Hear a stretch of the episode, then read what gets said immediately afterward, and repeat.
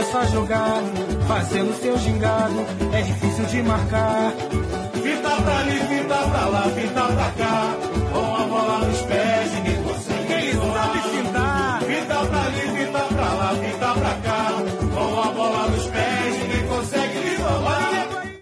Med de dejlige sambatoner af Julio Sassoli Geller og Adilio er vi her på Brasvold klar til at snakke om endnu mere Copa America. Som sagt, Copa America spidser til, og vi er nu kun to kampe fra at finde ud af, hvem der skal have guld, sølv og bronze. Men inden vi skal se Brasilien og Peru krydse klinger på Maracanã, skal vi også se, hvordan de to hold kom der til, da både kvartfinaler og semifinaler er afviklet, siden vi sidst var i æderen. Med de indledende runder kom vi faktisk rigtig godt for land, og vi så flere flotte kampe, men desværre udblev udtryk som ja, målbonanza og samba-fodbold, da kvartfinalerne blev spillet. I semifinalen der kom målene så tilbage, og en af kampene bød faktisk på hele tre af slagsen, da Peru slog mesteren for Chile, og nu er på vej tilbage til deres første finale faktisk siden 1975. Den anden semifinale var også turneringens, ja det kan vi roligt sige, største derby, nemlig da de to rivaler fra Brasilien og Argentina mødtes på et udsolgt Mineirão. Og det er faktisk netop på øh, det udsolgte Mineirão, at Peter han byder på sin lille cafezinho, mens øh, jeg kan sige, øh, hvad sagde jeg om øh, Brasiliens kvartfinale mod Paraguay. Og så kan jeg også komme med endnu en kæphest, der dengang handler om en særdeles speciel finale, eller speciel semifinale mellem Brasilien og Peru.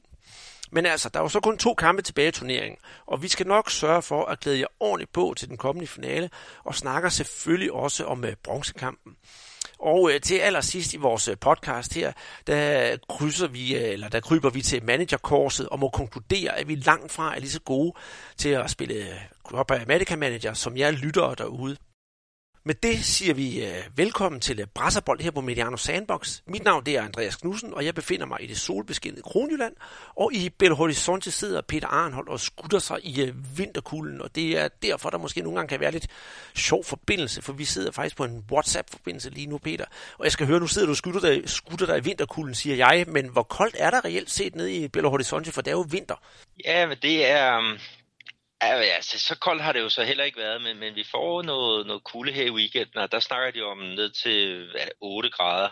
Øh, og det er, det er voldsomt for, for mange brasilianere, men, men øh, jeg er også inde på min Facebook-profil, der har jeg jo brokket mig lidt over alle de der feriebilleder, der, der dukker op nu med, med strande og, og alle de der øh, gode øh, ting, som, som hører med til, til ferietiden. Ikke? Og der, der har jeg så lavet et, selfie, det er jo så populært med mig selv, øh, hvor jeg drikker en acai.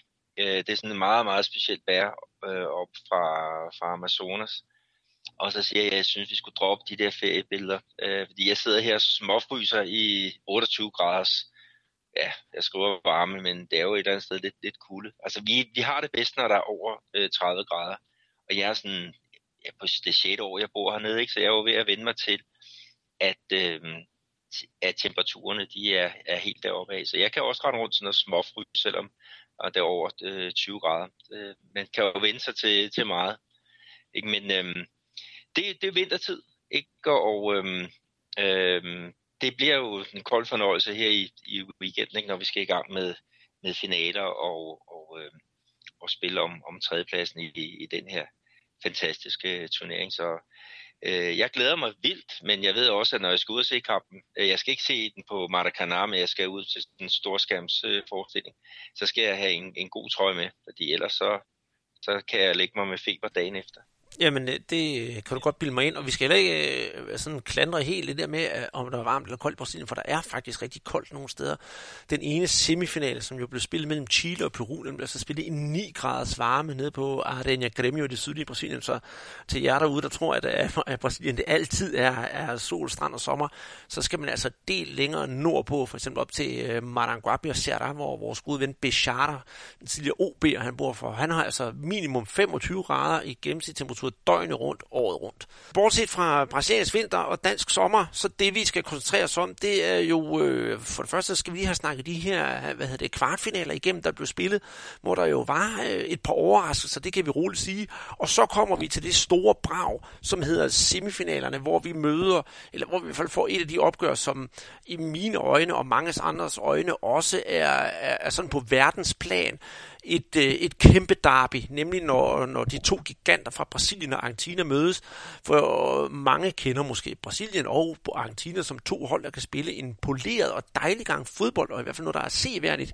Men når de to hold mødes, så er der helt anden tænding og helt anden gnist på, og det kommer vi også til at snakke om, og det var der også noget, der har været diskuteret bagefter med den her kamp mellem Brasilien og Argentina. Men det venter vi lidt med, for øh, skal vi ikke starte fra, fra bunden af, nærmest sagt, og så snakke om de her øh, øh, kvartfinaler. Der var mange målfattige kampe. Jeg havde glædet mig meget til, til kvartfinalerne og, og de videre runder efter det her, de, de, den indledende omgang, fordi det havde været, det havde budt på lidt af hvert, og i det hele taget var det jo generelt meget underholdende turnering. Men tre kampe ud af fire, der blev målløse og blev afgjort på straffespark. Altså, det var godt nok, synes jeg, en kende fedtet. Øh, jo, det kan jeg kun øh, øh, give dig ret i. Ikke? Og vi skal jo lige have med også i de her kvartfinaler, ikke? der spiller man altså kun øh, 90 minutter, så hvis der er hvis man ikke har fundet en vinder i det, vi kan kalde ordinær øh, spilletid, ikke, så går man altså direkte over til, til straffespark. Ikke? Og det, det var så det, vi så i, i tre af, af, tilfældene her. Så jo, det var der, øh, det var der noget, noget skuffende, fordi at, at øh, straffespark, det er jo noget af et øh, lotteri. Og øh, må nok også sige, ikke, at øh, vi havde jo et par af de store hold, der, der ja, som vi i hvert fald havde regnet med kunne, kunne gå øh, til, til finalen, ikke, som vi så måtte sige farvel til allerede her i, i kvartfinalen. Jo, det er jo netop øh, øh, hvad det, Uruguay og Colombia. Jeg havde forventet mig enormt meget af Uruguay, og til jer, der har hørt alle vores podcast, så kan vi sige, at den allerførste, vi lavede, der gik vi jo sådan øh, alle holdene igennem, sådan set med favoritbrillerne på, og der, der så lavede vi jo selvfølgelig ud med, med, med Brasilien som, som stor favorit, og så havde vi jo en diskussion, Peter, om vi skulle have Uruguay eller Argentina som, som værende det hold, som skulle have øh, den, den næst største favoritværdighed. Det endte jo så med at falde ud til Argentinas fordel, men, men jo længere som sådan turneringen gik i gang, så til at det her Uruguay-hold, det er altså bare ret godt, og det glæder jeg mig til at se i en potentiel finale.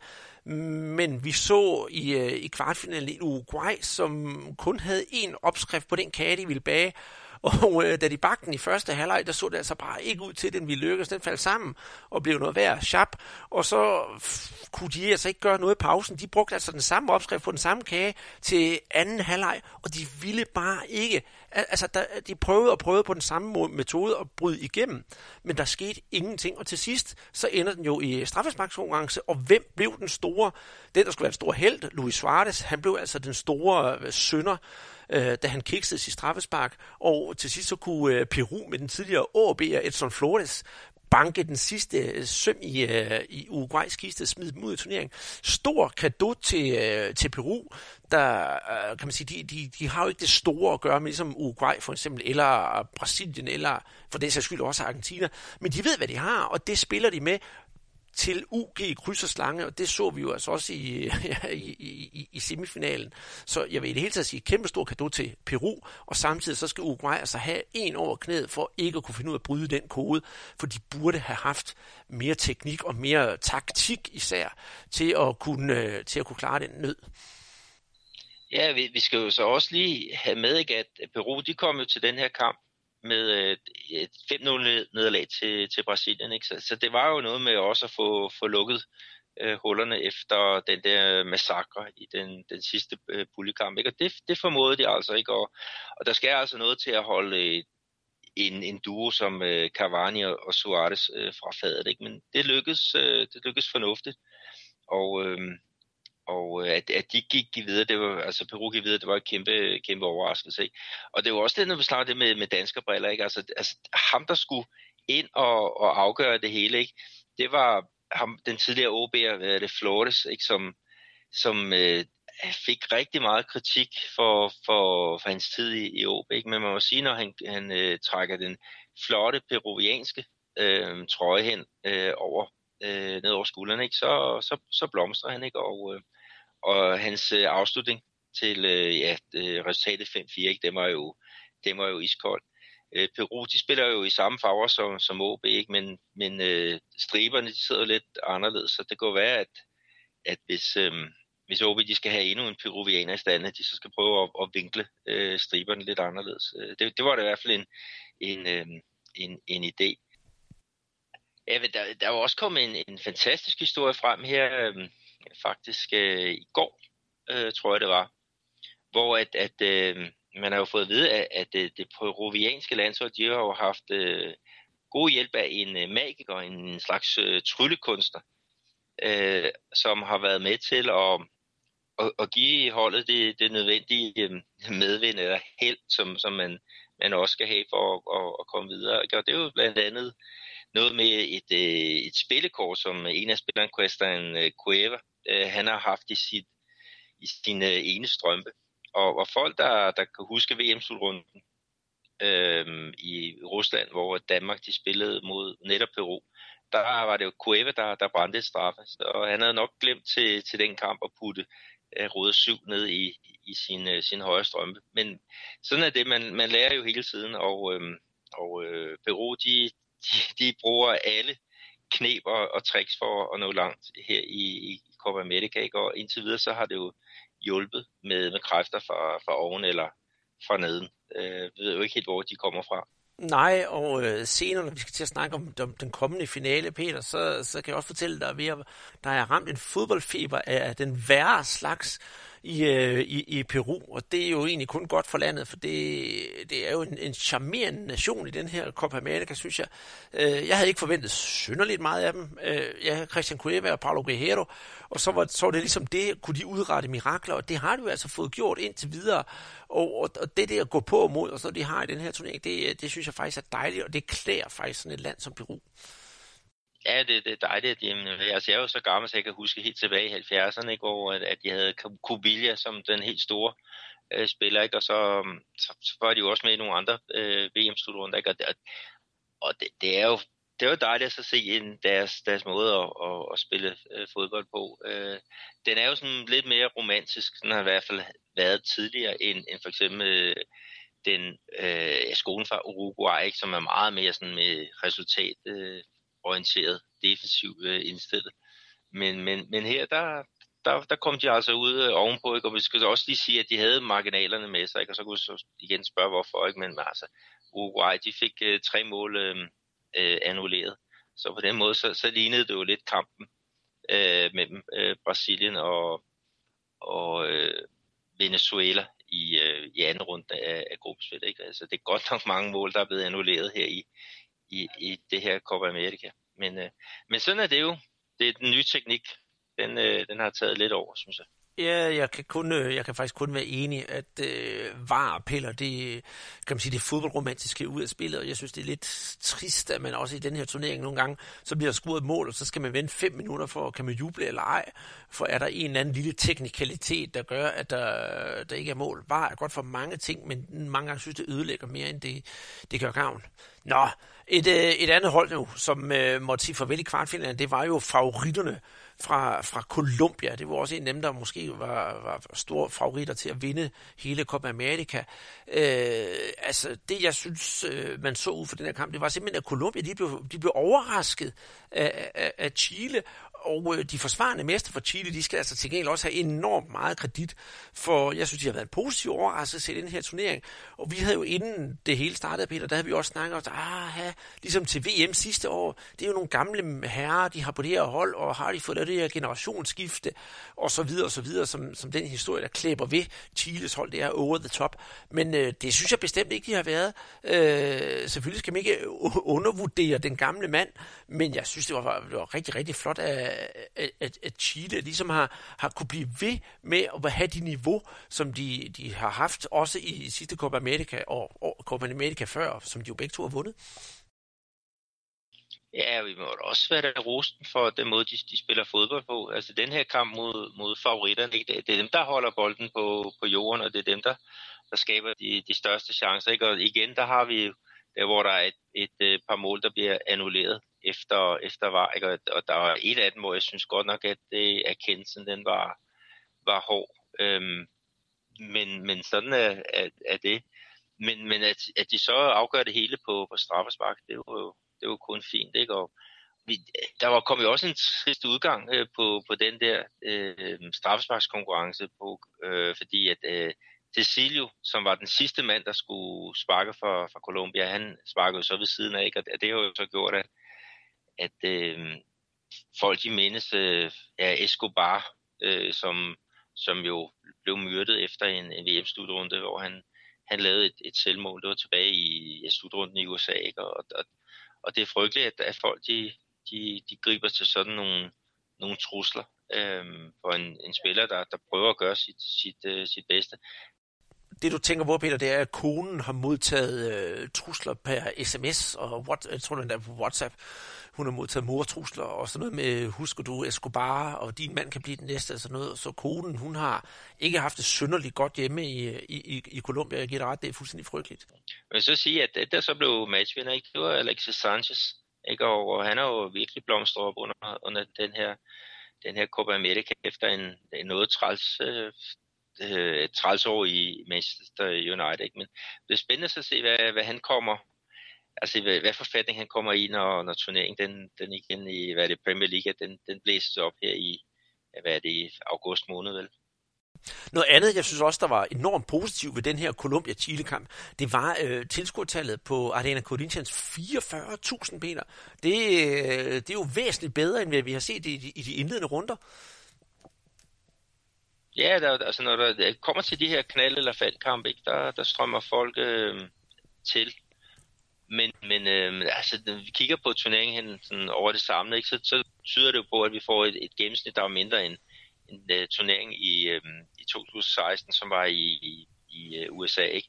Men, men højere end i 2015, hvor det var i, i Chile. Men, men altså hele, hele læren ved den her turnering, det er, at, at billetpriserne de har, har været skruet for, for højt op, og det har altså holdt øh, mange folk øh, hjemme.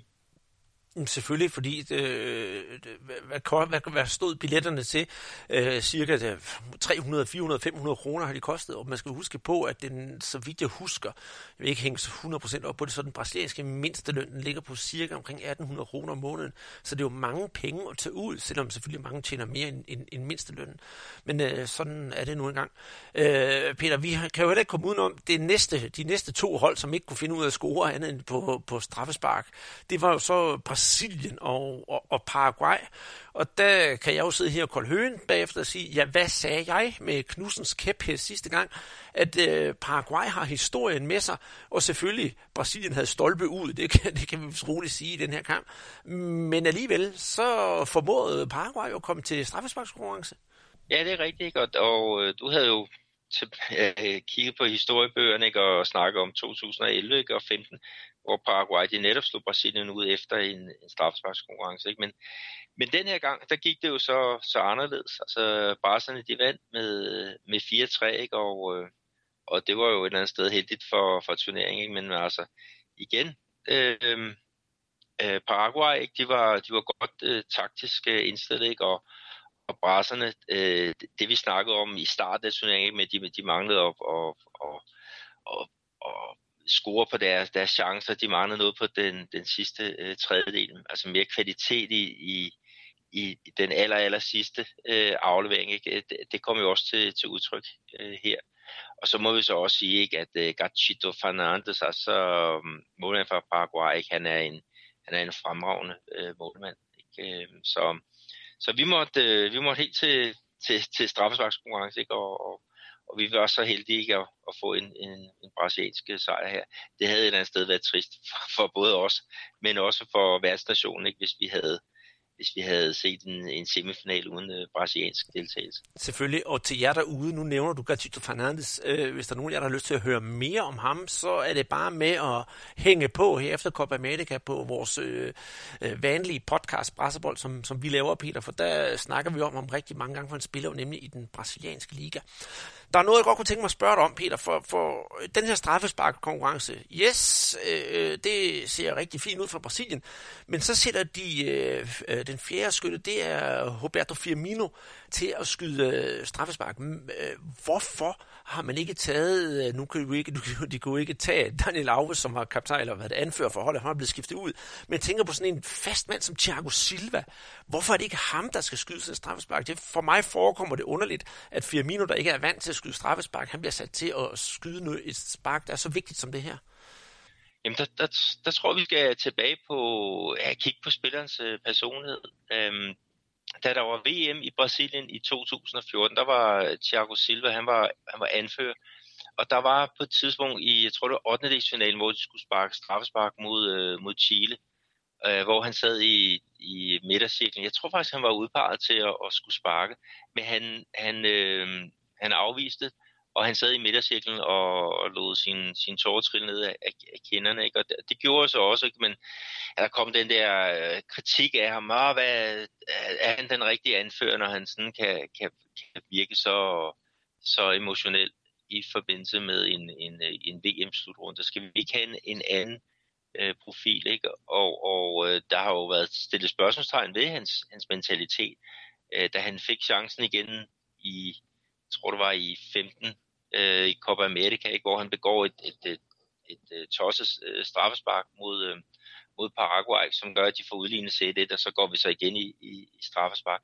Altså der har hele tiden været den der, den der fokus på, jamen er han, den, er han, er han en, der, der stepper op, når det, det virkelig øh, gælder. Ikke? Øhm, og der, der må man så bare sige, der er straffespark ikke hans øh, hjemmebane, ikke? Og, og en, en spiller som Roberto Firmino. Og, ja, det kan godt være, at han ikke sparker hjemme i, i klubben, og det er selvfølgelig bedst at tage vante sparker.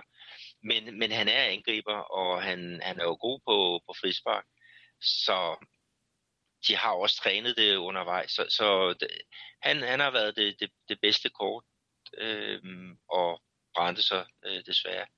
Men øh, så må jeg jo så sige, at, at en anden en, som har brændt og brændt og brændt, ikke... Øh, ikke alene øh, straffesparket, det var jo øh, Gabriel Jesus. Øh, han brændte jo øh, det sidste spark nærmest i, i kampen mod, øh, øh, mod Peru, ikke, hvor de var foran 5-0, og nu skulle han jo have i gang i målen igen og, og score. Øh, de fik straffespark, han, han brændte, øh, og, og kritikken har jo havlet ned over ham, altså øh, også efter VM, ikke, hvor han, han slet ikke scorede et, et eneste mål, ikke, og, og indtil videre, øh, så havde han jo ikke scoret i de tre første kampe puljekamp, ikke? Og, og nu gik han så også målløs fra, øh, fra, fra den her øh, match i, øh, i kvartfinalen. Ikke? Så, øh, men han steppede op og, og puttede den øh, sikkert ind, ikke? Og, og gav dermed sådan lidt øh, svar på, på tiltaget. Ikke? Og, og derfra så kunne man så sige, der har han jo fået lidt, lidt flow i det, men, men det, det kommer vi jo ind på, når vi skal snakke øh, semifinal. semifinalen. Mm. En anden ting, jeg så lige vil nævne, inden vi forlader den her Brasilien-Paraguay-kamp, det var, at øh, det faktisk også blev spilletid til øh, den tidligere Flamengo-spiller Lucas Paquetá, som vi jo har rost til skyerne for hans øh, aggressive måde at spille fodbold på. Jeg kalder jo ham en typisk Jürgen Klopp-spiller da han er virkelig god til det der gegenpres, som, som Klopp han dyrkede meget dengang i, i, i Dortmund. Det blev desværre kun til 5 minutter, så jeg synes ikke, man kan sige så meget om hans øh, deltagelse på det brasilianske landshold, men det var rart at se ham få bare lov til at snuse lidt til, til landsholdsfodbold, og vi skal nok få ham set meget, meget mere den, øh, den kommende tid. Men Peter, der var jo én kamp af de her, af de her fire, hvor der blev, blev scoret nogle mål. Og det var jo øh, vores venner, hvis man skal kalde det fra Argentina, der satte tingene plads mod Venezuela. Ja, det er rigtigt. Det endte faktisk med en, en 2-0 sejr. Øhm, og, og det var så Lautaro Martinez, som, som, som åbnede scoring.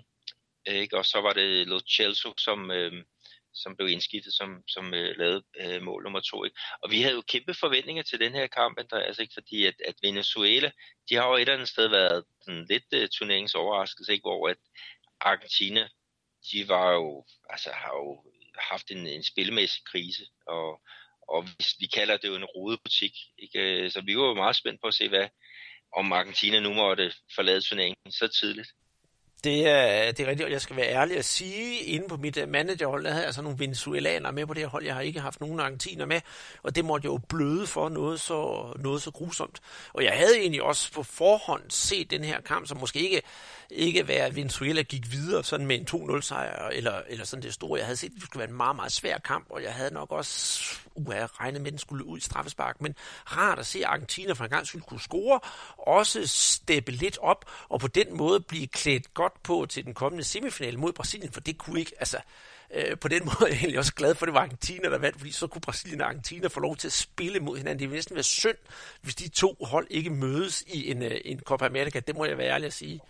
Ja, det, det, det var helt, helt sikkert ikke, men altså Venezuela, selvom de måtte forlade turneringen ikke, øh, her i, i kvartfinalen, ikke, så, så glæder jeg mig til at se dem i, øhm, i VM-kvalifikationen. Ikke? Altså, der, der spiller man jo de, øh, de 10 lande hernede, ikke? der spiller man jo øh, ude og, og hjemme, ikke? og der er jo ikke noget med, med pulje A og pulje B eller noget som helst. Altså det er, det er hardcore, det er, det er lige på og, og hårdt, og så er det så øh, de, de bedste. Altså tidligere har det været de, de fem, øh, øh, fem, fem bedste, som, som kvalificerede sig, altså øh, de fire direkte, ikke? og så nummer fem øh, videre øh, til en, en kvalkamp men, men nu er der jo endnu flere hold, der, der kommer med, ikke? men, men øh, jeg synes godt nok, at, at feltet øh, ser meget mere øh, spændende ud. Øh, I dag ikke en, en, øh, det, man kan se for eksempel i, i europæiske øh, øh, hvad hedder kvalspil, ikke? hvor at, at alle favoritterne er spredt ud over, over en, en masse forskellige puljer, og, og næsten alle går, går videre. Så, så jeg glæder mig rigtig til at, at se dem her. Ikke? Øh, Farinis, der, deres målmand, øh, jeg ved ikke, om han bliver kåret til, til turneringens øh, bedste på, på den post. Ikke? Ikke? Men så har de jo også øh, oppe foran øh, Rondon, som, som virkelig ser, ser, ser giftig ud, og, og det, det bliver rigtig spændende at følge. De har også en helt ny generation på vej, øh, som, som blev nummer to ved U20 VM her for, for nogle år tilbage. Ikke? Og, og, og jeg, jeg spår, at, at, at de skal nok få, få noget fodfest, og øh, de bliver svære at have med at gøre øh, fremover. Mm. Og det var også, hvis vi nu skal se det sådan lidt med politiske briller, Peter, øh, fornøjelse at, at, at se, at Venezuela, øh, der kommer fra et land, som ligger fuldstændig i ruiner, at de kunne være med til at samle og give noget håb til de mennesker, der bor hjemme i Venezuela, fordi det, det er, hvad jeg har også kunne læse i den brasilianske presse, sådan noget, at, at, at, at øh, de har spillet de her kampe, og de har givet sådan lidt mod tilbage, så det glæder mig også på den måde, at øh, også de som fodboldhold kan, kan steppe op, selvom de har store, store problemer. Ja, det, det, er, det er helt sikkert. Altså, det, det er godt at have noget at, at samles om, og, og de, de to øhm, øh, hvad hedder det, konkurrenter om, om præsidentposten, den regerende og den, den øh, selvudråbte, ikke? hvis der er en ting, de kan blive enige om, så er det at støtte op om det venezuelanske landshold. Men, øh, men øh, der, der, skal, der skal ske noget deroppe, øh, og det bliver spændende at følge. Og forhåbentlig ender det ikke i, i borgerkrig. Øh, det er der i hvert fald nogen, der, der mener godt kan blive udgangen på, på den kæmpe krise, der er der. Ja, det ville simpelthen være, være frygteligt. Altså, ja, men øh, det er jo ikke et politisk program, det her, Peter. Vi skal, vi skal heldigvis kun snakke om fodbold. Det gør det hele lidt nemmere, lige hvad det her angår. Men inden vi skal videre i, øh, i programmet her og snakke om de der to semifinaler, der har været med henholdsvis Chile og Peru, og Brasilien og Argentina, så er det vist på tide, vi skal have os en øh, velfortjent lille pause, så vi jeg gå ud og i køleskabet og hente mig en iskold Guaraná, for det er jo den sodavand, vi drikker her på vores podcast. Og for øvrigt, Peter, så er det jo også den sodavand, som vi udlodder 120 20 stykker af øh, inde på vores øh, managerspil til den, der er heldig at kunne sætte det rigtige hold til den tid. Men øh, skal vi have os en øh, lille Guadalajara-pause, og så kigge på øh, Chile og Peru til at starte med bagefter? Det skal vi i hvert fald. Guaraná Antártica. De Maués para as suas mãos. Bora lá! Således opkvikket med en øh, Guadalajara, jeg har faktisk stadigvæk en her foran mig, Peter, så skal vi jo så til at snakke om de her semifinaler. Og den første, det er jo meget oplagt, når vi har med Guadalajara at gøre, så er det Brasilien og Argentina, for Guadalajara er faktisk sponsor for det øh, brasilianske landshold, så hvis der er nogen, der undrer sig over det logo, de har på trøjen, så er det simpelthen Guadalajara. Øh, Brasilien og Argentina, Jamen, det kan jo næsten ikke blive større, både set med brasilianske øjebriller og argentinske briller. Det er jo så vel, vel, velvidende her, inden kampen den gik i gang. Og så på Minerau, Peter, det er jo et stadion, som rummer så ufatteligt meget historie. Øh, både på klubplan og på landsholdsplan. Øh, det er jo ulykkestadion tilbage fra VM 2014, hvor Brasilien som sagt tabte 7-1 til, til Tyskland. Og øh, ja, det har jo næsten fået sådan et, et, et, et, et sådan bad karma over sig efter den her, øh, det her 7-1-nederlag. Øh, og øh, ja, VM øh, kvalifikationskamp mod Argentina, der var der også noget tilbage i 2016. Øh, der vinder de jo 3-0, og så skal vi have den her semifinale nu her, der stod mellem Brasilien og Argentina en gang til. Jamen, altså, hvordan var stemningen i, øh, i Belo Horizonte? Fordi, ja, hvis der var nogen, der kan, man sige, kan fortælle om det, så er det jo netop dig, for du bor jo midt i byen. Fem minutter fra Minarang, og du havde endda billet til kampen. Kan det blive større? Nej, det, det kan ikke uh, blive større, ikke? og jeg, jeg glæder mig simpelthen også til den her match som en, en, øh, ja, som et lille barn. Jeg var inde og så se den her 7-1 uh, øh, massakre til, til Tyskland tilbage i, i 2014. Og øh, jeg var så også inde og så se, øh, da, da Brasilien de vandt øh, 3-0 i VM-kvalkampen øh, over Argentina. Det var så på, øh, på mål af, af Felipe Coutinho, og øh, Neymar, og så var det Paulinho, der, der puttede den, den sidste ind. Ikke? Så, men men der, der har jo hele tiden været det der sådan, problem med, med, med, med, med det her stadion. Ikke? Altså når man indkasserer, indkasserer simpelthen øh, i så stort øh, nederlag og bliver det, det, det sorteste, det sorteste plet på, på det brasilianske fodbold, øh, øh, landkort, ikke? så skal der også ske et eller andet for, at man kan komme tilbage. Ikke? Og der var jo folk, der snakker om, at, at man skulle aldrig nogensinde lægge en, en landskamp mere på, på det her det VM-arena i Belo Horizonte. Men, men det, det fik man jo så. Og, og der, der er det jo således i Brasilien, man har det her udtryk, ikke? Man, man siger, man, man laver citroner om til, til limonade, ikke? Og, og det er de jo så øh, hvad det, godt i gang med. Ikke? Og, og den her match, øh, semifinale igen, ikke? det var jo så en, der fik et, et, et fremragende øh, udfald ikke? Med, med en øh, 2-0 sejr over i Argentina, som, som, som virkelig så ud til at være kommet i gang ikke, efter en halvdårlig start i, i, i den her turnering. Men altså, øh, der var ikke helt fuldt øh, hus. Der manglede nok, øh, jeg tror det 5.000 for at vi nåede, nåede helt derop. Men der var den der stemning ude foran øh, stadion, øh, Andreas, altså, ikke, hvor de, de kører på, på de der øh, drillesange. Øh, og det er jo også det, vi kalder vores, vores lille cafezinho, ikke? Øh, øh, som, jeg, som jeg plejer at invitere på. Ikke? Altså fortælle, hvad, hvordan det egentlig er op til, til sådan en kamp.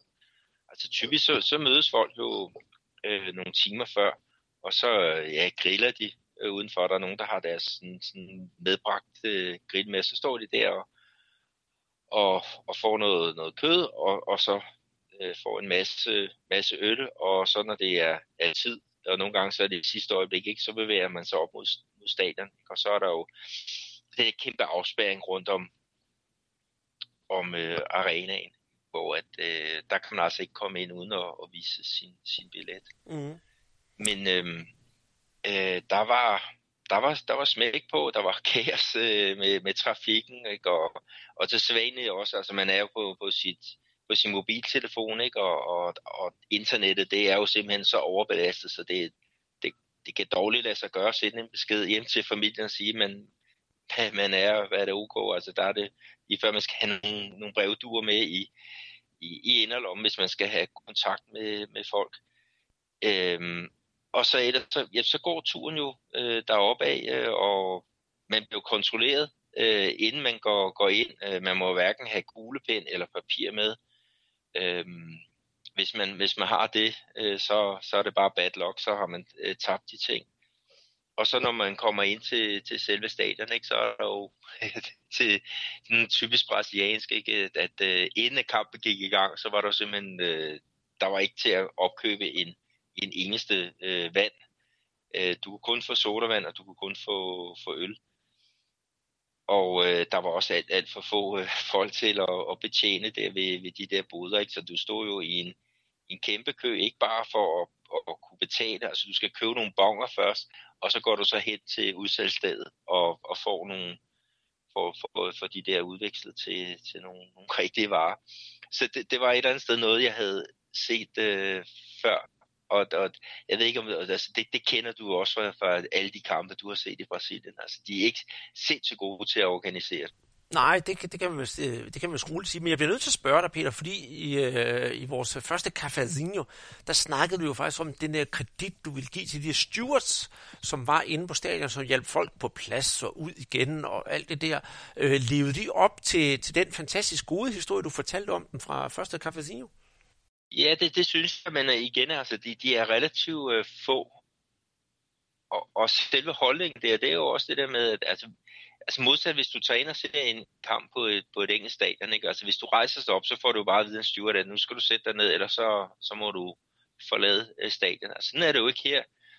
Øh, folk, de, de står jo op, altså der er sædepladser, der er nummererede pladser, men det er folk et eller andet sted ligeglade med. De, øh, de står, hvor de nu står, og der er så mange af dem, der, der er så ivrige for hippet på at se, hvad der sker inde på, på banen, så de stiller sig simpelthen op på, på sædet, sådan et vippesæde, ikke? og så står de så nogle gange og, og hopper, og det, øh, det, det er ikke specielt, øh, ikke specielt klogt mange gange, og der er mange sæder, der, der går i stykker på, på den konto. Ikke? Men så har du så nogle stewards, som så går hen og så siger, nu må du lige øh, øh stige ned fra, øh, fra det der sæde. Ikke? Og øh, det gør de så, og så går der jo ikke ret lang tid, så er de jo oppe og, og stå i igen. Øhm, så der, der er simpelthen ikke den, øh, den disciplin, som vi kender fra, øh, fra, fra Europa, men, men de prøver at gøre deres, deres bedste, de her øh, stewards, og jeg har også sådan lidt, lidt, lidt øh, ondt af den, øh, fordi at, at de kæmper altså en, en hård kamp. Øh, Andreas, så skal vi så også sige, at, at øh, det var blandet publikum. Altså normalt så er det således, at, at at øh, når der er de der VM-kvalkampe, så er der jo sådan øh, en, en sektion for de argentinske fan, og så er der jo ja, brasserne de, de, de øvrige steder. Og du må for eksempel ikke gå ind med en, en trøje, øh, en argentinsk trøje i den brasilianske lejr. Altså til den her semifinal, der var det jo blandet, fordi du kunne ikke styre, hvor folk kommer fra, når de køber billetter. Og der, selve skudet derinde med mine der var plads omkring ja, 60.000 øh, tilskuere. Ikke? Som er klædt i, i hvad det, øh, gult og grønt, ikke? og så er der også nogle klubfarver, der sådan dukker op. Og så var der sådan nogle, i det, det der hav der, ikke? så var der så placeret i, øh, nogle forskellige øer ikke? I, i de, øh, i de øh, lyseblå og, og hvide farver. Ikke? Og, og der var så en kæmpe gruppe, der stod bag ved øh, det ene mål, og en kæmpe gruppe, der stod ved det, det andet mål. Og, og det lykkedes. Øh, jeg så et slagsmål øh, i løbet af, af kampen, og det var faktisk øh, to øh, brasilianere, som var, var kommet op og, og, og toppes. sig, og det jo endte så med, med den ene, han fik en, en mund i de, de chilenske øh, farver. Men, men ellers så, så gik det jo øh, fornuftigt. Men altså, der er jo de der drillerier, det er der jo. Og, og de bliver jo mere intense inde på, på stadion. Og, øh, og nogle gange, så er der nogen, der ikke kan styre det. Så står de og hopper ned foran nogle argentinske fans og råber eliminado, altså I er elimineret og synger fødselsdagssange og sådan noget der, og nu vil stillingen 2-0. Og så går der jo det, at, at, øh, de der argentiner, det, det gider de jo ikke at høre på, så, så går de simpelthen hjem. Men, men altså, der, der synes jeg også, der mangler lidt, lidt stil i, hvad skal vi kalde det, i, i sejrens uh, stund. Men øhm, det er jo Sydamerika, og, og de tænker jo lidt anderledes, end, end vi gør på, oppe i det kolde nord. Jamen det gør det, for det var faktisk det, der var, skulle været mit næste spørgsmål til dem. Du svarede jo selv på det, hvordan det var, øh, øh, stemningen var argentiner og brasilianer imellem. Men øh, hvis vi ser bort fra, hvad der skete på, på, på lægterne, så skal vi også til at kigge på, hvad der skete på, på banen. Øh, resultatet, ja, det ender 2-0 til, øh, til Brasilien. Øh, altså, vi har her, inden vi skulle i gang med den her, den her podcast, og snakket sådan lidt frem og tilbage, Peter. Jeg synes, det egentlig var meget fortjent at, at, at Brasilien, de vandt, hvor du var sådan mere afbalanceret og sige, ja, men uh, Argentina, de spillede jo også godt. Det synes jeg for også, Argentina gjorde. De spillede klart deres bedste kamp i, uh, i, i den her turnering, og var virkelig uh, på, på mange punkter uh, gode til at, at, at, at holde brasilianerne lidt i skak. De havde jo også en, en del chancer, men øh, når vi ser på det, så synes jeg, at øh, det, der først falder mig ind, det er øh, snakke om Daniel Alves. Fantastisk kamp, han hiver ud af ærmet her. Virkelig noget af det bedste, jeg har set fra ham i rigtig, rigtig lang tid.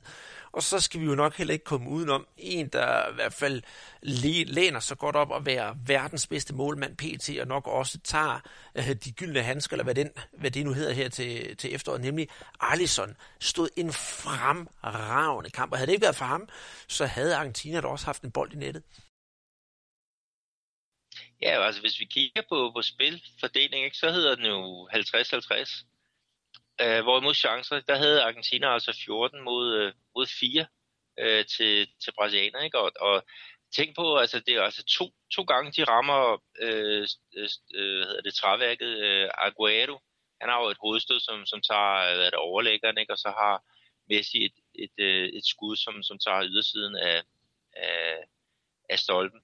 Men, men øh, Ja, så var der flere andre rigtig øh, gode chancer, men der var, altså Brasilien, de prøvede sådan at, at, at spille bolden op, altså Titi, han er ved at ændre lidt der, hvor Brasilien tidligere har været sådan meget kontrabaseret, så er han sådan gået lidt mere i det der boldbesiddelse øh, mode, og, og øh, de kører bolden fint rundt øh, til, øh, til, øh, til mange tid, øh, tider der, og så får de jo målet til, til 1-0, ikke, som man ligesom er med til at, at åbne, ikke? og der, der har du helt ret i der, hvor Daniel Alves han træder i karakter, øh, et vip hen over en, en, en modstander, ikke en lille øh, finte, som, som får tror Parades Paredes til at, at, at lægge sig ned, ikke? og så spiller han Firmino fri ud i højre siden, og Firmino han, han lægger den så flat ind øh, til det, det lille målfelt, ikke? hvor at, at øh, Gabriel Jesus han, han dukker op og, og får endelig øh, uh, brugt sin øh, måltørke.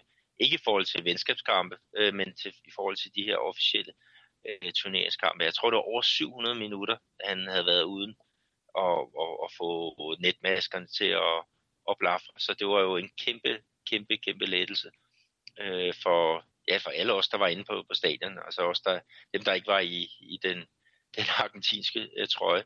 Men, men så var der jo så også ligesom lagt op til det der med, okay, så skulle argentinerne frem af, af banen, ikke? og der kunne brasserne trække sig lidt tilbage og så leve på, på de gamle dyder med, med omstillingerne. Men jeg synes godt nok, at Argentina de var, de var giftige. Altså, de er jo vokset gevaldigt i, i, i denne her turnering, og, det, og en af grundene til også, Peter, at jeg siger, at øh, jeg synes, at Brasilien var de fortjente vinder, eller øh, dem, der for, fortjener at stå her som sejrs her til sidst i den her kamp, det er selvfølgelig, jeg har, jeg, jeg er måske nok lidt brasiliansk sindet, men også at se det igennem turneringen, så synes jeg også, at Brasilien har leveret væsentligt bedre end Argentina. Men Argentina er et hold, der altid er god til at komme, god til at komme bagfra og bygge sig op i løbet af en turnering, så det skal de selvfølgelig også have kredit for. Noget andet, vi bliver nødt til at diskutere, vi ikke kan komme udenfor, uden, ud forbi, det er de der to situationer, hvor øh, Argentina gerne vil have straffespark, og hvorfor det ikke blev dømt. Øh, den ene, hvis jeg skal komme med min holdning, det er, at den ene, ja, der synes jeg godt, at Argentina kunne have fået dømt et straffespark. Men den anden, hvor der er sådan en situation med, med Daniel Alves og, og Sergio Aguero, øh, der kan man altid diskutere, går Daniel Alves ind i, sig i Agueros løbebane. Øh, men en ting er i hvert fald sikkert, det er ikke Daniel Alves, der træder Aguero over tæerne. Det er faktisk omvendt, det kan man se i den langsomme gengivelse. Så der synes jeg faktisk ikke, der var, der var straffespark. Og så tror jeg også, at jeg sådan har fået delt sol og vind nogenlunde lige. Ja, de var i hvert fald stærkt utilfredse bagefter, ikke? Og, og jeg er helt med på den med, med Daniel Alves, at der var ikke straffe i den uh, situation, ikke? men der var jo den episode i går, at Arthur han, han går ind øh, og, og løfter albuen, og, og der ved jeg i hvert fald på, på Twitter folk, som, som kender noget til, til det, ikke? de siger, der er, altså, der er straffe, og der, der burde Arthur også have, have set uh, rødt kort, men, men uh, det gik ikke, og, det, og de var i hvert fald også meget utilfredse argentinerne over, at, at man ikke gik ind og, og brugte uh, var til at, at vurdere de der øh, to situationer. Øh, jeg skal sige, at, at som, som tilskuer på, ja, til en fodboldkamp, så er jeg et andet sted sådan glad for, at, at vi ikke havde de der øh, fem minutters pause undervejs. Altså, der var flow i, i spillet, og der var det øh, drama. Og øh, hvis jeg siger til målet til, til, til 2-0, det er jo så en, en omstilling øh, i, i anden halvleg øh, med, jeg tror det er 20 minutter igen eller sådan noget der i går, at, at, at der er der altså også til synligheden et, et, et, et frispark øh, til Argentina for inden. Øh, det er øh, øh, det er i hvert fald en, en situation, der gør, at deres højre bak Freud, han, øh, han simpelthen stopper op. Og det skal man ikke, fordi den, der fik bolden, det var, det var Gabriel Jesus. Øh, han ser en brysttæmning, og så drøner han ellers øh, bare afsted og sætter to mand, og så spiller han på tværs ind til, til Firmino altså lidt det omvendte af, hvad vi så ved det første mål, ikke? Øh, øh, inde ved omkring det lille, det lille målfelt. Og så hedder den altså 2-0, så var det så op ad bakke, men det var altså bemærkelsesværdigt den måde, som Freud han, han stoppede op på, og, og det, det skal man selvfølgelig ikke, øh, men det viser, at man er en meget, meget udrutineret øh, spiller på, på det niveau. Men, men øh, et eller andet sted, så, så havde jeg forventet, at den var gået i, i var, så at sige, ikke? og så havde vi øh, fået en, eller andet sted en, en afgørelse, øh, om der var mål, eller der ikke var, var mål. Ikke? Men det er jo også det, vi, vi snakker om, øh, Andreas, at, at, at det er ligesom svært at juble 100%, når man kan se, at okay, der var måske sket et eller andet for inden, ikke? Og, og, og øh, der er jo mulighed for at gå ind og, og omdøbe, øh, annullere et mål. Det har vi set øh, rigtig mange gange. Mm. Men, men... Så, men jeg skal også lige Ja. Men jeg vil også gerne have den der i, i, i mente, Peter, at øh, den her kamp, det, blev, altså, det, var, det var en relativt hård kamp. Og det er de her Brasilien-Argentina-kampe. Og mange gange i sådan nogle situationer, der, øh, der, der, der vil man i Europa, der vil man straks fløjte, men det gør man altså ikke i Sydamerika. Der nogle gange så lader man altså spillet lige sådan gå et niveau op i, kan man sige, aggressivitet, og det gør det jo også lidt, lidt grovere. Og, og hvis man også lader kigge kampen nærmere igennem, der var de der smådrillerier hele tiden, hele tiden der på sidelinjen med, altså om hvis man lige kunne skubbe bolden en lille smule væk, eller lige sådan skubbe en lille bitte smule, den der intensitet, der gør, at, at det hele bliver sådan en stor heksked, den var jo til stede, og det tror jeg også, at dommerne er klar over, så de lader sådan lige, øh, lige spillerne gå lidt mere til vaflerne, end de plejer. Ja, og, og i starten af kampen, ikke, der, der synes jeg godt nok, at, øh, at der blev gået rigtig meget til, til vaflerne, og, og dommeren han, han virkede ikke som om, at, at, at han var en, der ville, en, der ville gå ind og lægge en, en, øh, en stram linje. Altså jeg synes, at, at, at der var nogle, nogle episoder ude med, med Gabriel Jesus, øh, som var, var rigtig hård, altså hvor han virkelig øh, fik nogle slag, og, og det samme galt det også øh, Messi i den, den anden øh, lejr. Øh, og et eller andet sted, så, så er det sgu lidt som, som det skal være.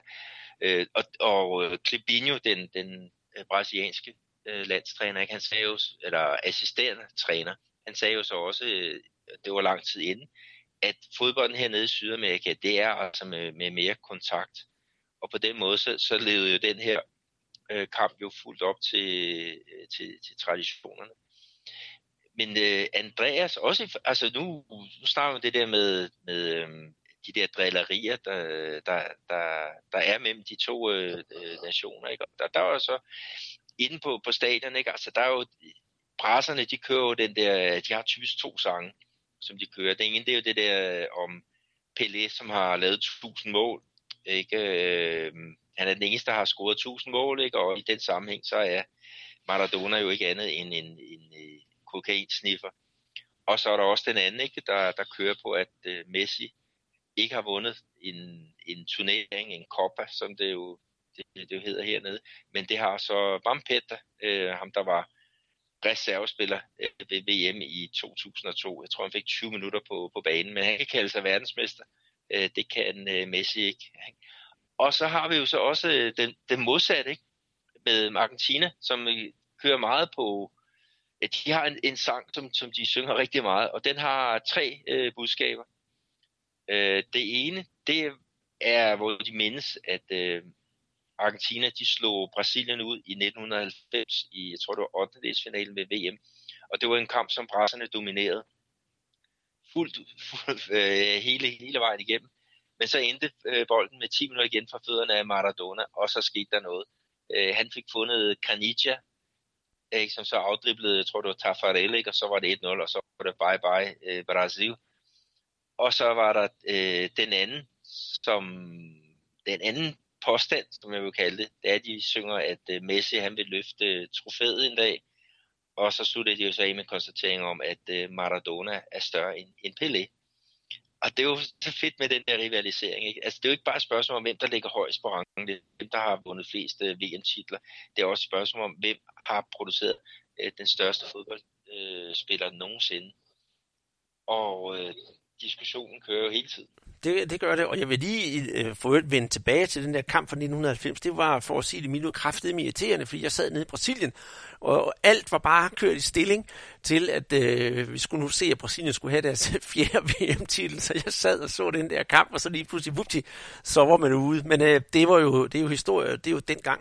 Men netop, Peter, jeg synes, det er også en anden ting, der sådan lige er værd at nævne, det der med, med øh, Messi og hans, øh, og hans trofæ. Øh, det bliver der jo snakket om til tid og evighed, men øh, fra en helt anden side, der er der jo kommet en, kan man sige, et klap på skulderen og en øh, hjælpende hånd, hvis man skal sige det sådan, nemlig det er fra Zico.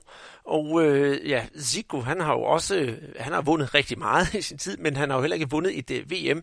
Han er blevet spurgt til øh, Messi, og Zico, han er jo nærmest øh, sådan diplomatisk sidestil med Michael Laudrup, for han siger jo næsten aldrig noget forkert. Så siger han netop, at øh, vi skal jo huske, at der har igennem tiderne været rigtig, rigtig mange store fodboldspillere, som ikke har har løftet pokaler. Og så vidt jeg husker, så nævner han sådan nogle som George Best og Gary Lineker. Øh, og det har han jo fuldstændig ret i. Og så siger han til, til sidst, at, øh, at Messi ikke kommer til at løfte et pokal, hverken i, øh, i Copa America eller til VM for sit landshold. Det betyder jo ikke noget i hans øjne, hvis man ser Messi som fodboldspiller, og han vil stadig være en kæmpe, kæmpe stor fodboldspiller i Zikos øjne. Og det synes jeg faktisk er, selvom manden han er diplomaten selv, så synes jeg, det er en utrolig pæn gestus af, for det første af Zico, og så også andet af en uh, brasilianer at komme med sådan en udtalelse. Jamen, jeg, jeg er helt enig. Altså, jeg er med på, at der skal være nogle drillerier på, ja, blandt, øh, blandt fansene, men hvis man går ind og sådan kigger objektivt på, på nogle ting, så, så skal man vise klassen, uanset hvilket, hvilket land man er, er født i. Ikke? Og der, der synes jeg, at Chico han, han viser vejen på, på fornemmeste vis, som, som han har gjort på øh, her rigtig, rigtig mange andre områder. Mm-hmm. Noget jeg så godt kunne tænke mig her, Peter, vi, øh, vi gør med den her kamp mellem Brasilien og Argentina.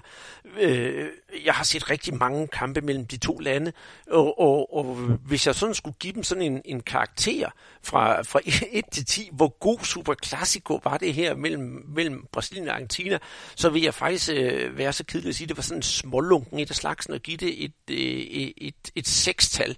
Øh, jeg ved ikke, om du er enig med mig der, for der kunne sagtens have været meget, meget mere god fodbold i den her kamp. Ja, men det, det er da rigtigt. Øh, men, men igen, altså, det, det var også det der med, at en ting er at sidde foran en tv-skærm og så se en, en, kamp med gengivelser og, og hvad der ellers øh, hører til øh, klokken øh, 2.30 om, om natten, ikke? og så en anden ting, det er at være på, på stadion, og så, så mærke den der øh, stemning, der, der nu er. Ikke? Så jeg vil, jeg vil skyde den højere op, altså jeg vil sige, en, jeg, jeg vil give den en, en 8. Men, men det igen, det er jo meget subjektivt, det er meget også en emotionel øh, vurdering, ikke? Og, og, og folk, som jeg kender hernede, ikke, som er, er meget sådan analytiske, og som ikke var på stadion, de siger jo også, ah, men Brasilien, de manglede mange øh, ting, ikke? og det, det gjorde de nok også, men, øh, men øh, det, det kan ikke tage, tage den øh, fornemmelse, som jeg havde øh, fra den der, at, at det var en, et, et, et rigtig klassiko med, med det drama, og det var på, på spidsen. Og Argentina, vi snakker om den der med elasticitet, der, der var i, i kampen i forhold til, hvem der havde lavet flest chancer. Øhm, de to var kendelser, som ikke øh, kom. Øh, to forsøg på, på træværket og sådan noget. Ja, så der var, jeg synes, det var meget mere jævnbyrdigt, end, end hvad 2-0 giver, giver udtryk for. Jamen, der, der er jeg faktisk enig, fordi hvis man ser bare det på, at, at Brasilien vandt 2-0, så, så skal jeg gud, det lyder nærmest som, at Brasilien de var totalt overlegne. Men, men det var det nu ikke, fordi Argentina som sagt havde de her chancer. Og øh, endnu en gang vil jeg sige, at Argentina spillede i hvert fald langt deres bedste kamp i denne her turnering. Og øh, hvis, de, hvis de kun kan ligge på, så kan det være, at der kan komme ekstra guf på her til, til kampen om tredjepladsen. Men det tror jeg nu ikke, der kommer for den der bronzekamp. Den er altså sådan lidt en, en underlig størrelse. Den anden kamp, Peter. Vi kan sige, Nå ja, Andreas, vi kan jo så også lige tage med, at, at øh, nu med, med Messi og den der øh, pokalkrise, i hvert fald i landsholdstrøjen, ikke? den kan jo blive løst her til næste år. Fordi der skal vi jo øh, igen spille Copa America. Og det bliver så i Colombia og Argentina. Det bliver simpelthen et øh, delt øh, værtskab. Og øh, finalen den kommer så til at blive spillet øh, i, i øh, Barranquilla Øh, og så åbningskampen, mener jeg, det er i Buenos Aires. Jeg ved ikke helt, om det bliver på El Monumental, altså Rivers øh, bane, eller, eller hvor det, det nu bliver. Men øh, der, der har han i hvert fald mulighed for at få, få punkteret sangen om, at, øh, at Messi ikke har nogen kopper, øh, men det, det har øh, Vampetta. Og hvis der er nogen, der vil se mere til Vampetta, så kan man altid undersøge ham lidt på, på internet, og der vil man faktisk finde, at øh, han var lidt en speciel type. For i, der er et eller andet øh, tysk mandeblad, hvor han figurerer uden ret meget tøj på. Og øh, det er måske endnu en for, eller endnu en ting, som øh, Vampetta har, som Messi ikke har gjort, og det er måske mest til Messis fordel i den her sammenhæng. Den anden kamp, Peter, det er jo Chile og Peru. Og øh, der så vi jo endnu en gang Peru, der bare for, kan man sige, virkelig for alvor stemplet ind. En 3-0 sejr. Øh, jeg var dybt overrasket, for det var det sidste, jeg havde forventet af, af de kære peruvianere. Jeg havde inden kampen, der havde jeg sagt, jamen den kører Chile hjem. De skal nok, øh, de skal nok vinde over, over Peru med øh, Vidal og kompagni, og de har rigtig gang i noget rigtig godt. Men øh, sådan skulle det jo ikke blive. Nej, de, de endte jo øh, med at og, og tabe øh, 3-0. Ikke? Og det var også en, en, øh, stor succes for Careca, den, øh, den øh, argentinske øh, landstræner for, for netop øh, Peru. Fordi han havde altså valgt at gå op og, og køre en meget øh, sådan aggressiv øh, øh pres over for, for chilenerne, som har jo imponeret med deres, øh, deres, øh, deres, deres spil øh, på banen. Der er sådan altid langs jorden og, og kommet frem til rigtig øh, fint med, med chancer. Men, men her der var de meget op på tæerne, øh, peruvianerne, og har en kæmpe chance til at komme foran øh, i starten af kampen med øh, Cueva. Øhm, så får, jeg tror det faktisk er Arangues, som, som, som har en mulighed for, for Chile, ikke? og så, så går det jo så galt. Og det er jo en, i hvert fald for, for chilenerne, og det er jo en, en gammel OB, der, der, der sætter og slår hovedet på sømmet, så at sige. Jamen, det er jo endnu en gang øh, Flores. Det er jo fantastisk, hvad han præsterer i det sydamerikanske, hvad, i det sydamerikanske, når han nu ikke kunne gøre det op i det, det, det norddanske.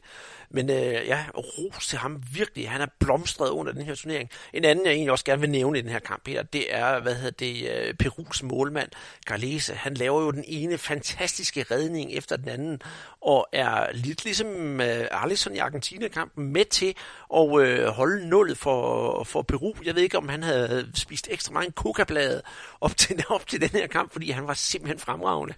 Ja, han var, han var rigtig dygtig. og det kan vi så sige, at det var Chiles øh, målmand, Arias. Øh, det var han slet ikke, altså, fordi han er jo skyldig i målet til, til 2-0, hvor han er ude i en, en voldsom øh, skovtur ude ved, ved sidelinjen, ikke? Og, og bliver faktisk afdriblet, og så bliver bolden lagt ind til, til en tidligere øh, Malmø FF-spiller, Jotun, som, som tager en fremragende brysthæmning, og så banker han den ind i, i, øh, i nettet ikke? Øh, ja, mellem to øh, chilenske forsvarsspillere, ikke mindst at, at øh, Arias han er ikke engang kommet tilbage i, i, i buret efter, efter hans, øh, hans øh, udflugt. Men, men, øh, men øh, altså, de, de virkede, øh, altså vi snakkede jo om, at Chile de har et, et lidt øh, aldrende hold, ikke? Og, og her der virkede de de som om, at, at det var nærmest en flok pensionister, de havde sendt ind på, på banen i, i første halvleg. Ikke? Og anden halvleg, der blev de bedre. Altså, der, der kom de virkelig ind og, og, og prøvede at ændre øh, kampens øh, hvad hedder, tilstand. Ikke? Men, men øh, der har vi netop med Galliese, ikke? Han, han, han har nogle, nogle fremragende øh, redninger, ikke? Og, og skal også lige have med, at, at øh, Peru de er så heldige, at, at et forsøg tager indersiden af, af, af stolpen. Så, så det der mål til, til 2-1, som kunne virkelig have sat gang i det, ikke? det, det lå, det lå og, og, og ventede lidt på det, men, men øhm, ja, vi skal også sige, at, at de har jo en friløber på et tidspunkt, øh, chilenerne, hvor det er Vargas, altså deres, øh, deres øh, topscorer. Han, han kommer nærmest alene igennem, men han bliver altså øh, generet af Cueva øh, øh, bagfra, så han er næsten lige ved at begå en, en øh, nødbremse. Og så øh, da han så får genvundet balancen og skal afslutte, ikke, så er Galliese, han, han har så øh, han har så læst, hvor skuddet kommer. Nær skuddet, ikke, og får, får pareret. Men, men der er de godt nok også op at køre chilenerne, fordi at, at, øh, at, øh, der havde øh, Cueva, altså han, han laver virkelig øh, øh, så han gør sig fortjent til mindst en, en advarsel, øh, og sikkert også måske et rødt kort, og han havde faktisk gult kort i forvejen, så så han kunne godt have, have blevet vist ud på, på, den, på den konto. Men øh, det var måske noget lidt, lidt øh, med noget, noget ruder, ruder 8 i, i strømpen, der, der hjælper mig over, over den situation. Jeg kunne også godt tænke mig, apropos nu siger med, med, med, med Chile, ikke også? Altså, øh, de får et, et straffespark i kampens døende minut. Jeg ved godt, det, har, det, det vil reelt set ikke have den store betydning, for der står allerede 3-0 til, øh, til, til, til Peru. Men at øh, man kan pynte på resultatet, det burde jo være en lille smule oprejsning, men at Vargas så skal lave en panenka, som han kikser, og, og altså, jeg sad og tænkte, ej, det gjorde han bare ikke. Han skulle bare have hamret den ind, og så havde der været et lille bitte plaster på såret. Jeg skal også sige i den sammenhæng, apropos med, øh, med, med Chiles målmand, at han har været lidt prygelknappen her efter den her kamp, men øh, Alexis Sanchez, han har faktisk været ude på de sociale medier og, og støtte op om ham, og viser nogle billeder, hvor han giver ham en kram og siger tak for turneringen, du har været fantastisk, og man skal ikke øh, et eller andet med, at, at småfejl skal man ikke tage sig af, så det synes jeg faktisk er rigtig godt af, af, af, af Vidal. Men altså, Chile, yes, tak for, de I var med i den her turnering. Det var det klædte turnering, øh, øh, at chilenerne var med. Og i særdeleshed, så apropos hvis der er noget, der klæder noget, så er det da, at Peru har taget det rigtige finaletøj på, fordi de der efter den 5-0 her mod Brasilien, så er de der vokset gevaldigt. Og men uh, chilenerne, de har også fået, fået lukket deres, deres forsvar rigtig fint efter den her 5-0 for days, ikke? Øhm, men altså en af årsagerne, det er jo at, at selvfølgelig noget, noget taktisk med Gareca, som har været bedre til at indstille. Men de har jo også fået øh, Zambrano øh, tilbage i, i centerforsvaret, og, og han har været, været savnet, ikke? Og så må jeg så også sige, at Galliesi, altså nu roser vi ham jo rigtig meget for, for hans indsats her mod, øh, mod Chile, men mod Brasilien, der var han jo en, en katastrofe og koster jo nærmest halvandet mål Øhm, så så øh, han har virkelig fået en, en, en oprejsning, og så må vi så håbe, at Arias fra, fra Chile, han også får, får, får rejst sig igen. Øh, de skal jo spille en, en kamp her på lørdag øh, mod, mod Argentina, så de er jo ikke helt færdige i, i, i turneringen. De skal spille om, om tredjepladsen.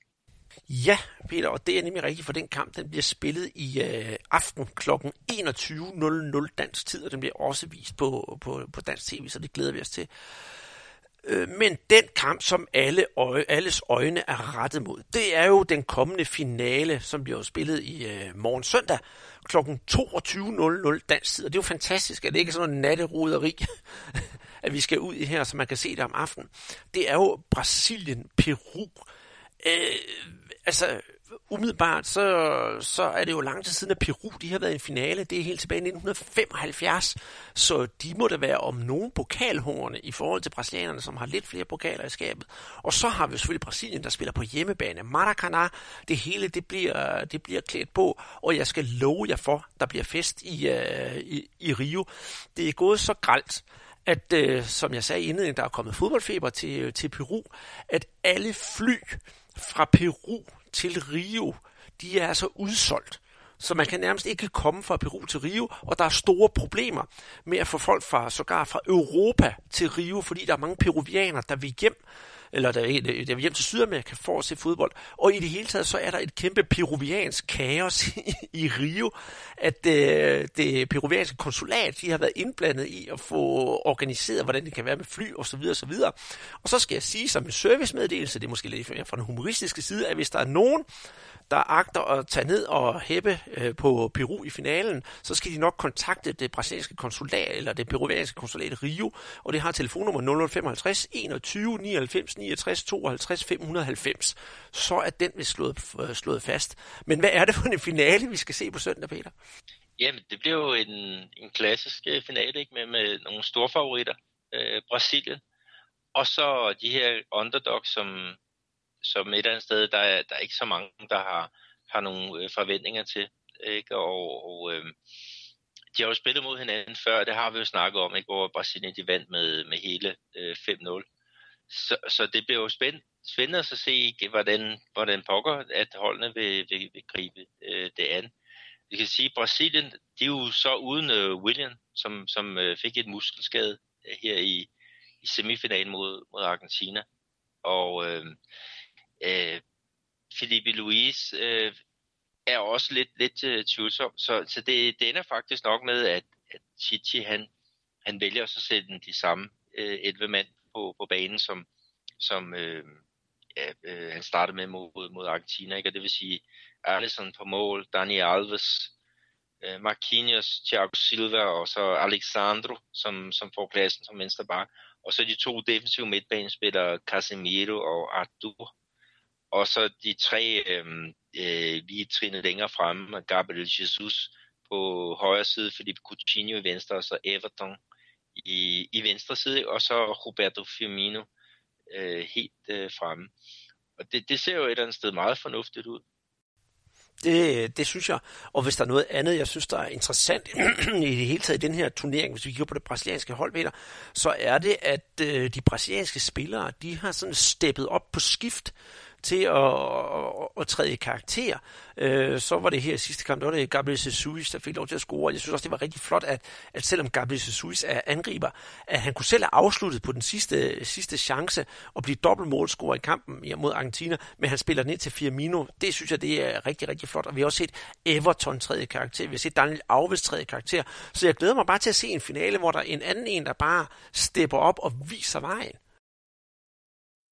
Ja, det, det er jo rigtigt. Altså, vi har jo snakket meget om, om Everton, ikke? og han blev så skiftet ud i halvlejen her mod, øhm, mod Argentina. Ikke? Og der var mange, der mener, at det var fordi, han, han manglede øh, Felipe Luis til at, at ligge og, og støbe boldene til ham, og det samarbejde med Alessandro og, og så vores øh, Gremio kant, øhm, at det ikke lige øh, fungerede. Men, men så satte man jo så bare William ind i, i stedet for, og, og så, så blev det i hvert fald lidt bedre. Men, men øh, duellen øh, der var ude i, i den brasilianske øh, venstre side, ikke? Men, øh, mellem øh, netop Everton og så Advincula, som, som var deres højre bakker, den gik jo i den grad ud til Brassans øh, øh, fordel, ikke? Og, og peruvianer fik jo et gult kort, og det sig i hvert fald over, op af et, et rødt et, da han, han nærmest slagtede Everton til, til aller, aller sidst.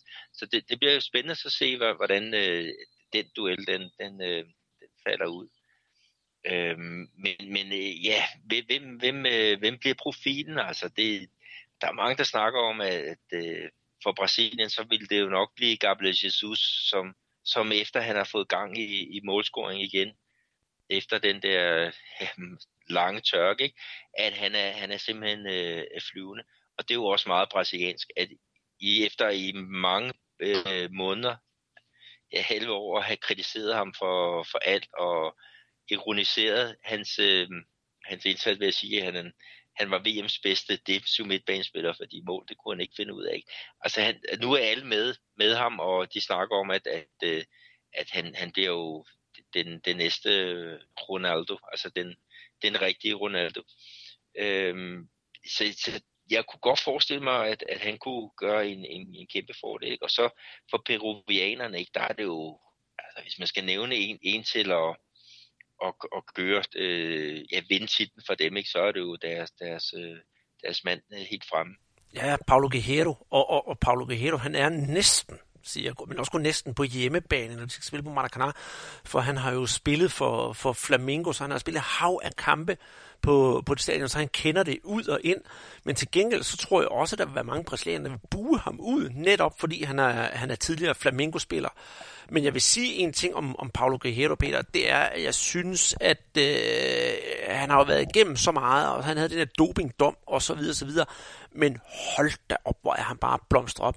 Han spiller jo nede i øh, Internacional i, i, i Brasilien, og der har han altså gjort det virkelig, virkelig godt. Det er ligesom om, at, at han er kommet tilbage, og så har han fundet ud af, at, at, at man kan sagtens have, altså komme endnu højere op, selvom man har været så meget igennem, og selvom han har nogle år på banen. Jeg har kæmpe, kæmpe stor respekt for Paulo Guerrero.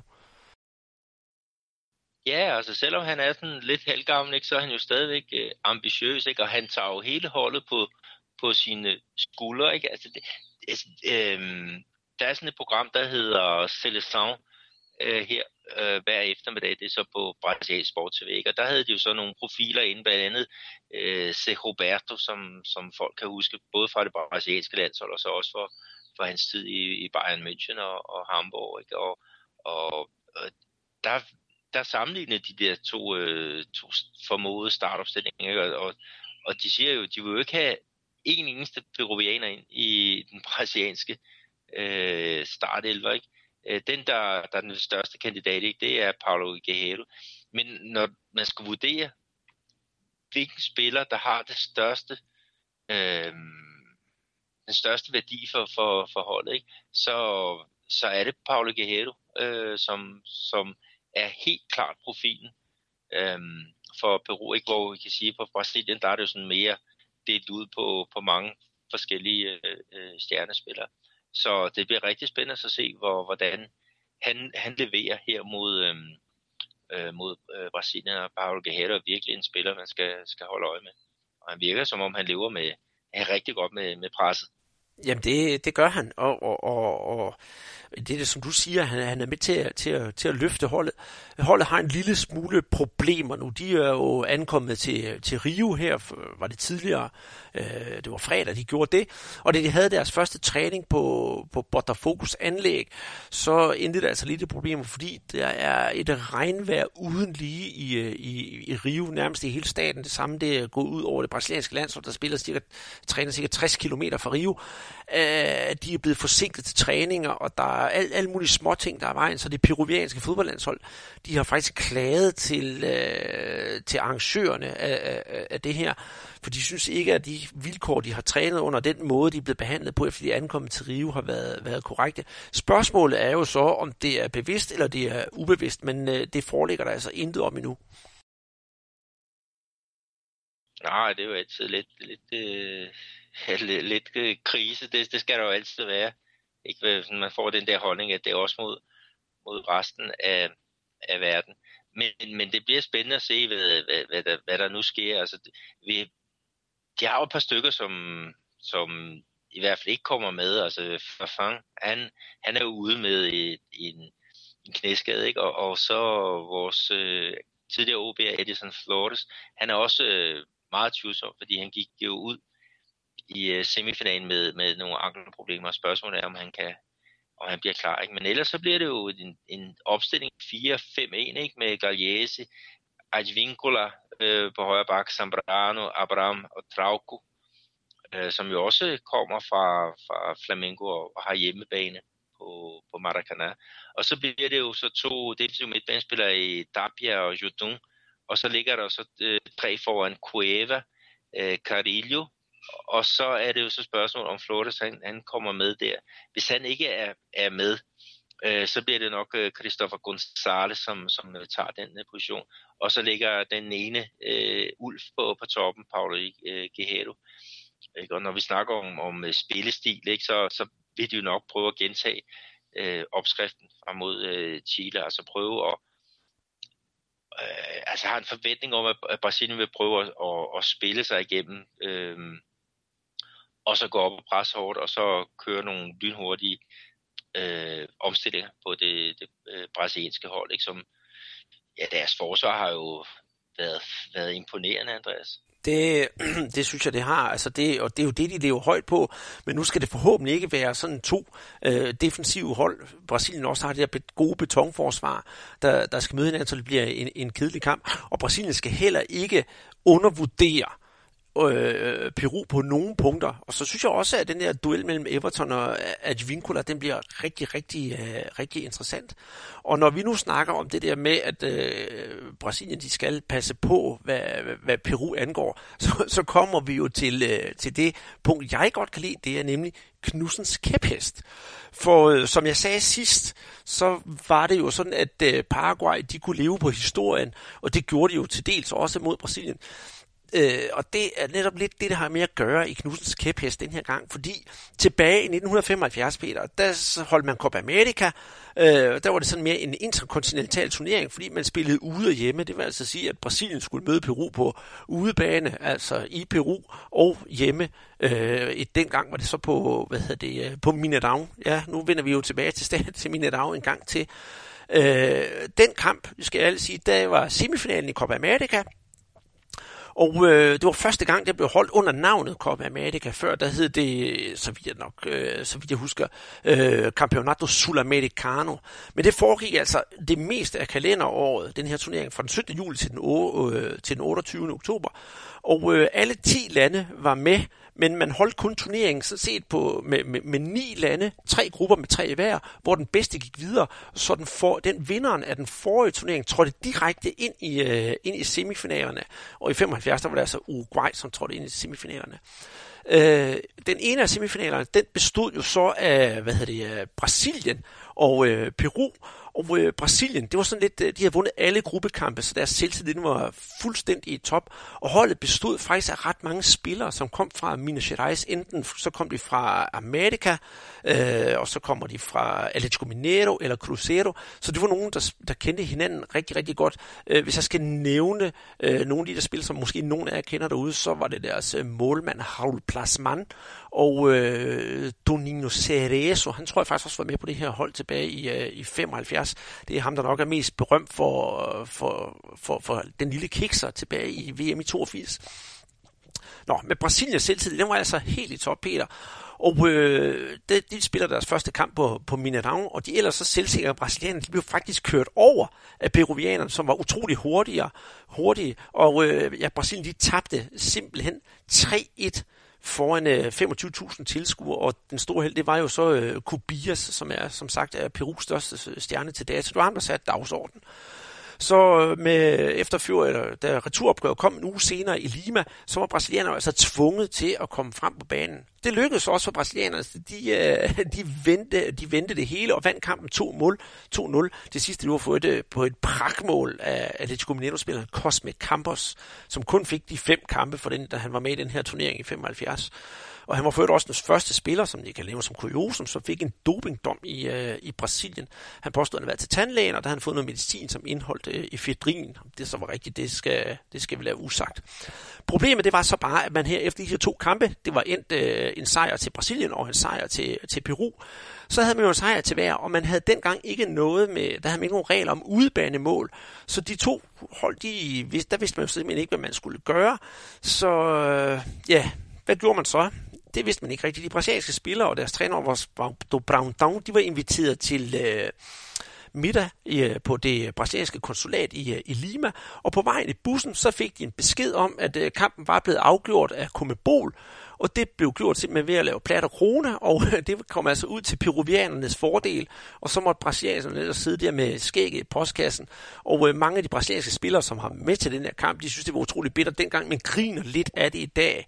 Øh, man kan så tænke på, hvordan det blev afgjort, for dengang, der var Comembols øh, præsident i den periode, det var en, der hed Teofilio Salinas Fuller, og han øh, kommer, ja, gæt fra hvilket land? Peru, og var enormt gode venner med dengang Jean Avalanche, som var FIFA-præsident.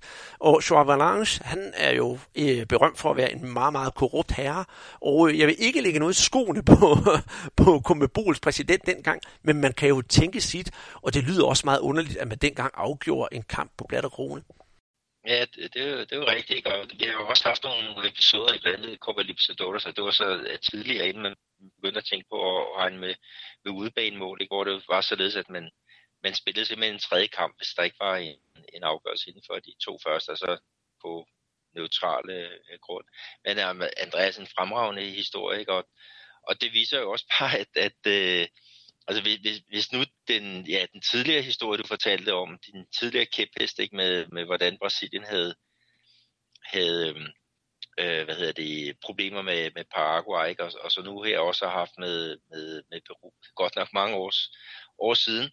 Men, men øh, og så en lodtrækning, ikke? så kan man så sige, at øh, der får Peru øh, måske en lille fordel, øh, hvis man kommer så langt, ikke? fordi at, at de har jo de, de har jo de, de berømte spillekort op i deres, øh, op i deres strømper. Lige præcis. Men, øh, og, og men, det, øh, Ja, og det der var min pointe her med den her kæphest, det var sådan set, Peter, at man skal ikke undervurdere Peru på nogle punkter, og så den her historie fra 75, det er sådan lidt mere sådan et, et, et kuriosum. Som for at runde historien af, skal det faktisk sige, at øh, Peru vandt hele turneringen, men det var som, som du sagde lige før, efter tre finaler. De havde øh, tabt ude og vundet hjemme, og så måtte de altså spille den tredje på neutral grund i, øh, i Venezuela. Men ja, øh, det her det er jo også bare sådan et, et, et, et, et tema nærmest, der sådan siger, jamen, hvor er det bare typisk fodbold i Sydamerika? Ja, det, det er det i hvert fald. Ikke? Og, og det er jo, men altså også når vi snakker om, om det der med, med tilbage i 1975, det er faktisk også sidste gang, at, at at Peru de har vundet at, at turnering. Så, så det, jeg kan da godt forstå, at der er mange peruvianere, der, der søger mod Maracanã for forhåbentlig at, at få en, en gentagelse af det fra, fra ja, 1975, 44 år. Det er godt nok øh, lang tid. Det er rigtig, rigtig lang tid. Men øh, lad os nu se, hvordan det går. Vi har i hvert fald øh, sådan givet vores bud på, på hvordan, sådan en, øh, hvordan finalen den kommer til at stå. Og øh, ja, øh, det skal måske ikke herske, herske ret meget tvivl om, Peter, at vi begge to holder, holder med Brasilien. Men hvis vi skal kigge bort, eller kigge væk fra finalen, så er der jo også den her kamp om tredjepladsen, som bliver spillet i aften. Og det er jo, som sagt, med, med Argentina og, og, og, og Chile. Hvad, altså, det er jo sådan hverken fugl eller fisk. Øh, det er sådan en kamp, som begge hold måske egentlig helst er fri for at spille, og så er der alligevel lidt prestige i det. Øh, jeg tror, nu kommer jeg bare med, med, med, med et bud på det her, jeg, jeg tror faktisk, at øh, Argentina vil prøve at steppe op og fortsætte det, kan vi kalde det gode arbejde, de, gode, de gjorde mod Brasilien, og så prøve også at sætte Chile til væk og sige, at uh, vi har rent faktisk noget at gøre i den her turnering. For et er at, at, at, at komme til den her bronzekamp, men at vinde den, det må altså også være en lidt større ære, end at bare ryge som nummer fire, og så være i den evige glemsel. Altså, jeg er jo spændt på, for eksempel, om, om Messi han kommer med fra, fra start, eller, eller han øh, ja, måske prøver øh, Gibala øh, inden, fordi det har jo hele tiden været, været noget, som de har snakket meget om i Argentina, ikke? altså hvorfor spiller Dybala ikke?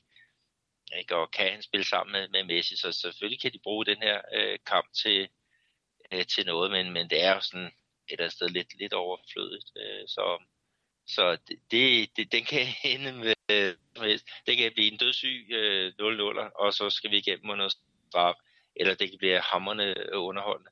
Øh, jeg aner simpelthen ikke, hvor, at, at, øh, hvor vi ligger øh, i, i, i, ja, på, på den skala. Nej, og der er jeg faktisk nogenlunde enig, det skal, det skal være lad os sige.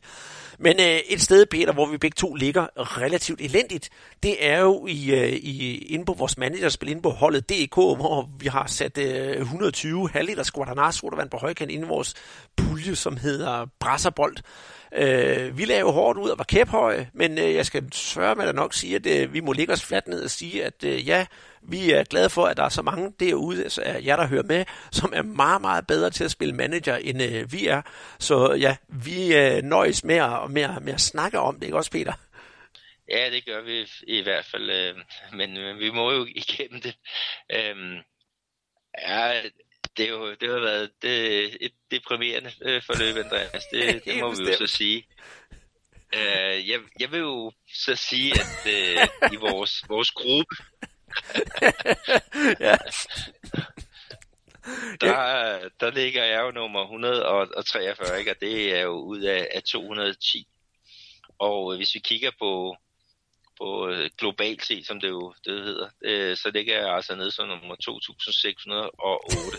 så der er, er plads til, til forbedring. så nu må vi se, hvad der, hvad der sker, og, og, og du kan jo så prale lidt mere, synes jeg. ja, men det, det, altså, nu, øh, det er jo godt, vi kan grine midt i al den her elendighed, fordi jeg ligger, jeg ligger nummer 107 i vores liga, og er samlet set nummer 1775, og, og ikke fordi jeg skal undskylde noget som helst, men, men det store tilbagefald, det kom, der nærmest skiftede halvdelen af holdet ud mellem gruppespillet og, og, og kvartfinalen. Jeg glemte jo helt, at man skulle betale transfergebyr, så jeg sidder og grimmer mig hver dag, når jeg går ind og ser, ser holdet holdet, altså nummer 107 i puljen, og så nummer 1775 samlet set, det er ikke noget at, at prale af.